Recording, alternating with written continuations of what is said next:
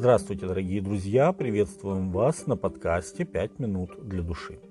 Последние часы со своими учениками Иисус провел за ужином, где были только Он и Его ученики.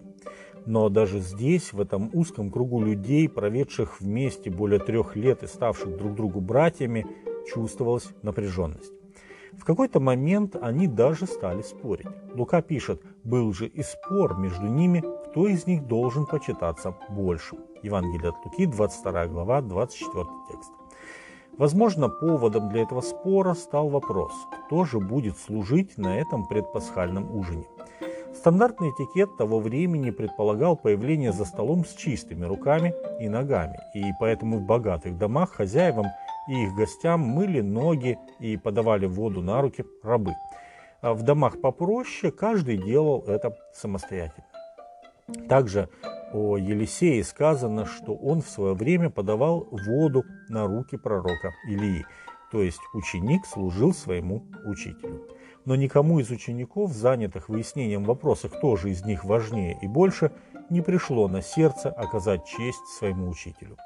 Хотя всего несколько дней назад они сами были свидетелями одновременно и глубочайшего смирения, и выражения особого почтения со стороны Марии из Вифании – когда она смиренно послужила Иисусу.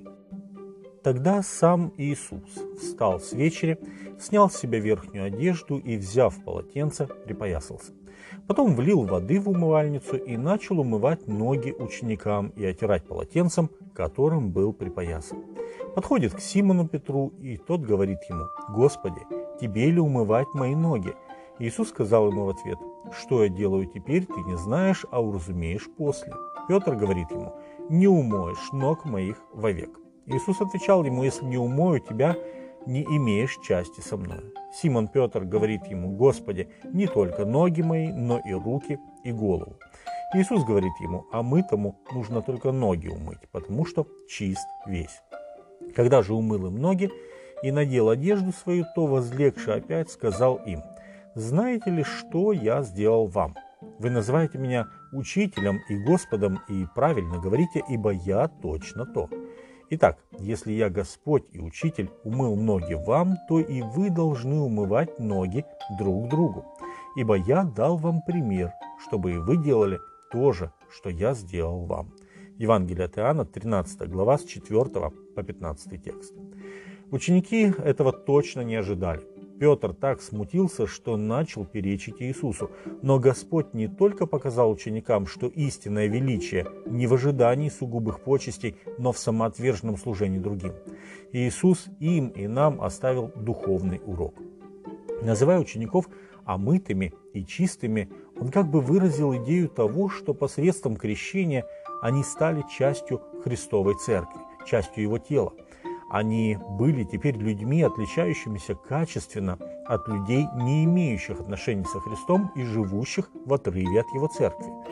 Но в то же время, живя в этом грешном мире, соприкасаясь со грехами, они нуждались в обновлении своих отношений с Ним.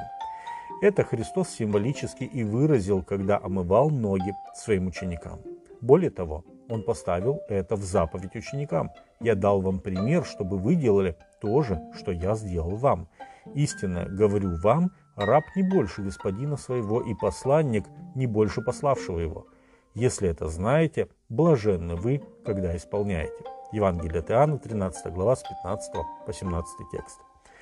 Исполняя эту заповедь Иисуса и омывая ноги другому человеку, мы выражаем свое смирение и служим ближнему. С другой стороны, позволяя другому человеку прикоснуться к нашим ногам с тем, чтобы они стали чище, мы открываем возможность для очищения наших грехов и выражаем нашу приверженность Христу как главе церкви, в которую Он нас привлек. Комментируя это необычное служение, сам Иисус сказал, «Заповедь новую даю вам, да любите друг друга, как я возлюбил вас, так и вы да любите друг друга». Потому узнают все, что вы мои ученики, если будете иметь любовь между собой. Евангелие от Иоанна, 13 глава, 34 и 35 тексты. С вами были «Пять минут для души» и пастор Александр Гломоздинов.